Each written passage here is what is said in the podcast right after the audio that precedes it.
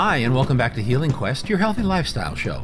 I'm Roy Walkenhorst. And I'm Judy Brooks. And if you've listened to us on a regular basis, well, first of all, thank you very much. So, you know that when we talk about a healthy lifestyle, we're focusing on things like integrative health and energy medicine and natural ways of achieving optimum well being.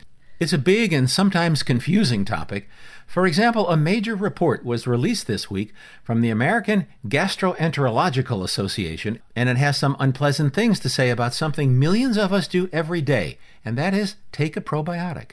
Well, the report says that, except in a few cases, quote, the public's assumptions about the benefits of probiotics are not well founded. Hmm. Okay. The report was based on a review of existing research and studies and says, quote, for the majority of the digestive diseases we studied, currently there is not enough evidence to recommend using probiotics. Okay, I don't believe that. So, as regular listeners of our show may recall, Judy and I have covered probiotics extensively on our 20 year healing quest. And we've become big fans of spore based probiotics from a company called Just Thrive Probiotics, based on the extensive research that we've seen from them, as well as anecdotal evidence. Roy and I have been taking their probiotics every day for years, and in, in full disclosure, the team at Just Thrive have also become big fans of Healing Quest. And as a matter of fact, they help us bring this show to you every week. So when this report hit, we gave Just Thrive's chief science officer, Kiran Krishnan, a call to get his view on what's going on here. As, as a result, Kiran is joining us now via Zoom from his home base in Chicago. Hi, Kiran. Hi, Judy. Hey, Roy. Great to be with you. So this report comes from the American Gastroenterological Association. Did I get that right? yes. yeah. It doesn't quite roll off the tongue, but you did it. Let's just call them AGA. What do we know yeah. about this group? you know, this is the organization that organizes uh, American gastroenterologists. So it's it's your straight allopathic gastroenterologists um, this is the organization that that helps with creating practice standards and evaluating uh, procedures and gives opinions on um, the standard of care in gastroenterology. Um, you know, very similar to the American Medical Association, the American Heart Association, and so on. So basically, these are the people that would be telling you which drugs you should be taking. Yeah, and that's a very important thing to distinguish in this report, right? We are talking about uh, people who are extremely well trained in gastroenterology, um, but more so in the surgical and pharmaceutical interventional side of gastroenterology. Gastroenterologists are not the research or clinical leaders in probiotics or the microbiome right? Gastroenterologists, in fact, have been um, uniquely absent from the conversation of the microbiome in general. Microbiome research work is being led by researchers in microbiology, in certain types of clinical practice, um, researchers in virology, in immunology. Those are the people that are really driving the understanding and the research around the microbiome, and then, of course, by extension, around probiotics. Um, so gastroenterologists, it's a, it's a little bit outside of their scope. So it's important to understand what kind of lens they are looking at mm-hmm. when they look at this kind of information. I'm just actually uh, looking at a quote from the report which says For the majority of the digestive diseases we study, currently there is not enough evidence to recommend using probiotics you know, we just spent the last few weeks uh, some time with you looking at all the research you guys have, have funded and published. I mean, including like the leaky gut study. Do you think that that just wasn't in their scope of review? Yeah, so uh, a couple of things that are important to point, point out in their review. Number one, they only reviewed US based studies, right? There's Oh, there's tens of thousands of studies coming out of um, all of the parts of the world, but as far as I understand, they only reviewed U.S. based studies, which is an an important distinction. So that's a much smaller collection of the types of studies available to them. Now, number two, in large part, I do agree with them, right? You know, as we've talked about on the show many times, that the vast majority of probiotics that are marketed to people out there really have not had any sort of scientific validation. Um, they are what I've uh, used on, on your program, a term called kitchen sink formulas where they simply throw a number of strains together with arbitrary dosing, assuming that there is efficacy. Um, you know, so in large part, that I, I agree with them in many ways that the vast majority of probiotics that people have access to just don't have substantiation to them. You know, but it is important to distinguish that there are probiotics that have substantiation. Now, one of the problems with the substantiation is how they distinguish subsequent uh, uh, adequate uh, evidence versus how you would normally, um, you know, define adequate evidence, right? So, as a gastroenterologist who's trained in pharmacological um, approach to GI diseases, you are looking and comparing things to the known and, uh, and widely used drugs that they're used to using. And in particular, they focus on conditions like ulcerative colitis, Crohn's, IBS, right? So those are, and C. diff uh, treatment. So they talk a lot about those particular conditions. And, and the drugs that they use to treat those conditions have a number of studies that are very specific to those conditions um, with marginal um, efficacy and lots and lots of risk. But those are things that within their frame of work, they are willing to accept right? Like any other pharmaceutical, uh, it all comes with risks and side effects. Um, the medical community is willing to accept those risks and side effects for the marginal or certain level of benefit that they, they presume they'll get. Now, that's how they're looking at it. Now, when you're looking at a probiotic, you don't have probiotic studies with that type of focus, in part because you can't do those studies, right? So it, it is almost unfair for them to judge probiotics with the frame and the lens of looking at it in comparison to the pharmaceuticals that they're used to. Because if I wanted to do a study on the management of ulcerative colitis in patients with my probiotic, right? And in order to do that study with the highest degree of, of, of scientific uh, validation, I would have to do it where those patients are not taking their normal ulcerative colitis medications because if they're taking the medications and they're taking the probiotic and there's some benefit um, when you when you look at them together, then it could be argued that a lot of the benefit came from the medications. So, in order for me to actually do a study on the effect of the probiotic in the condition, I have to take them off all their medications, and then I have to put them on just the probiotic alone. The problem with that is the FDA doesn't allow that and the, and and no researcher would do that study because there's too much liability in taking people off of medications that are deemed to be part of the standard of care. It means you're putting patients at undue risk and the FDA doesn't allow you to study supplements which is what probiotics are for disease treatment. It, they just don't allow you to do that right? I could if i submitted a study like that and, and indexed it on clinicaltrials.gov i would get in trouble because the supplement is not a drug and you're not allowed to actually study drug outcome or, or disease outcomes with your supplement, especially if you have to take the patients off of the standard of care. So, so their way of looking at this is completely unfair because probiotic companies, the very few that that invest in research, cannot do the studies that they would consider to be adequate evidence for using them in treatment of these conditions right? And again nobody in the probiotic space should be promoting the probiotic as a treatment for any of these conditions right? Probiotics are nutrition. They do very important things that help and support proper function in the gut.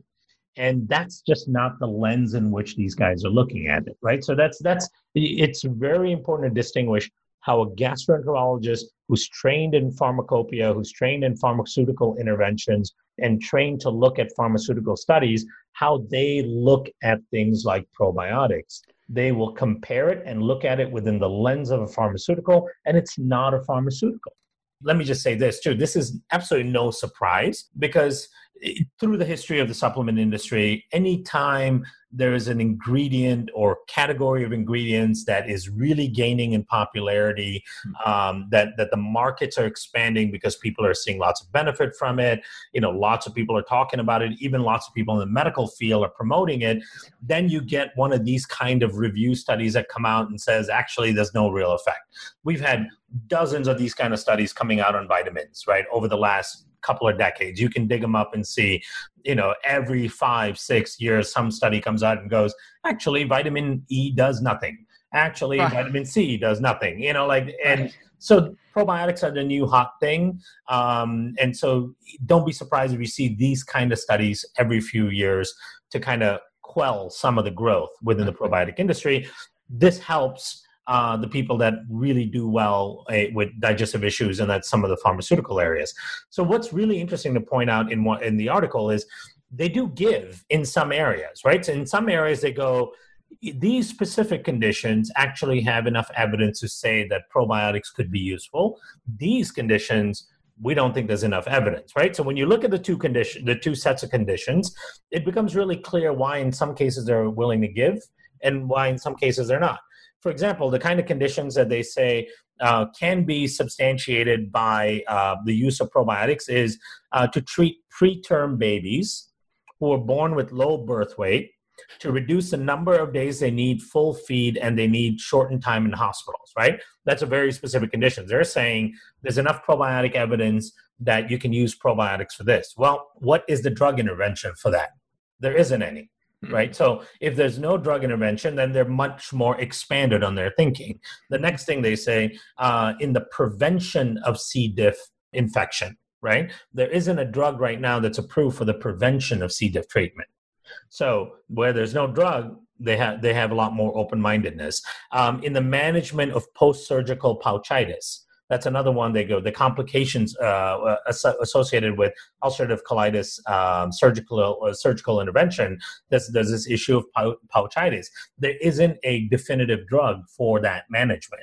They will try different things like antibiotics steroids and so on but there isn't a here's drug a that manages pouchitis. So in areas where they don't have pharmaceutical interventions that they're comfortable with. They're willing to be more expansive in looking at other therapies. But then in the very next paragraph, they're very clear that in things like ulcerative colitis, in Crohn's and IBS, there's not enough evidence. Although there's lots of studies on probiotics in those conditions, but they do have drug interventions that they're very comfortable with right mm. so that's the perspective it's it's really comes comes down to training the lens that they view things um, in practice where they're comfortable with what they what the tools they have and then in areas where they don't have really good tools they become a little bit more open-minded and expansive.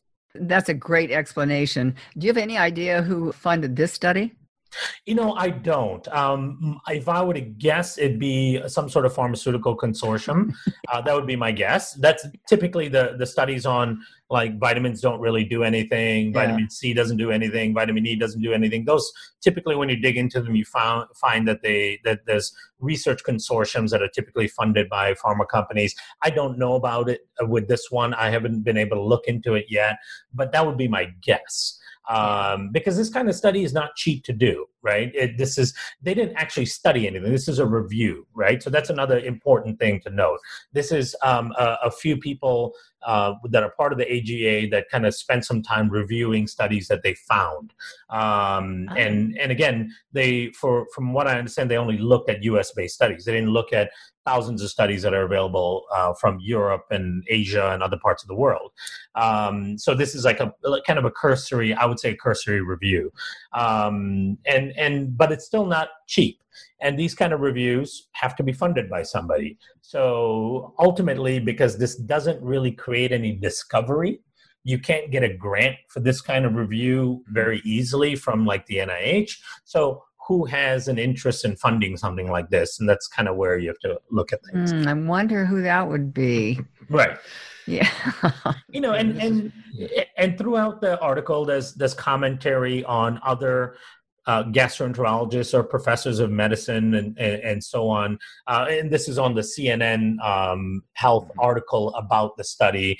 And, and they point out a couple of important things, you know, like, um, for, for example, this, uh, this uh, Lynn McFarland, who's an associate professor of uh, medical chemistry at University of Washington, she does point out and say that the review had not taken into account research done outside of the U.S., uh, which has shown that certain probiotics can be effective in shortening duration of things like acute diarrhea in children uh, and so on. In fact, probiotics are actually prescription drugs in other parts of the world for those kind of treatments.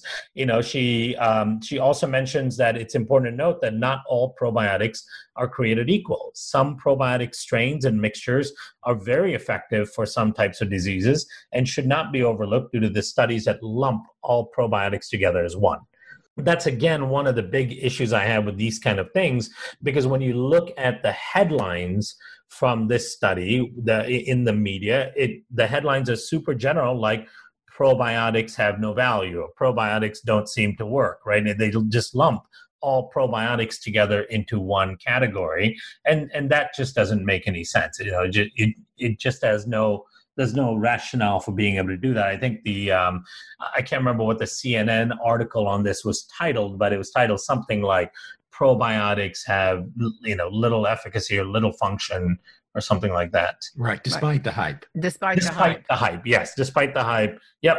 Um, and again, you know, that's not really taking a, um, a, a productive view at it. And you know, let, let me point out still that in part, there some of their conclusions are true. That there is a lot of nonsense in the probiotic industry, and as you guys know, um, you know, we've been kind of rallying against that for a long time. We've always, um, you know, challenge probiotic companies to step up and to increase research, spending on research, and do studies because th- there's a huge opportunity here to really improve people's health and wellness in a dramatic way if we do the studies to prove it.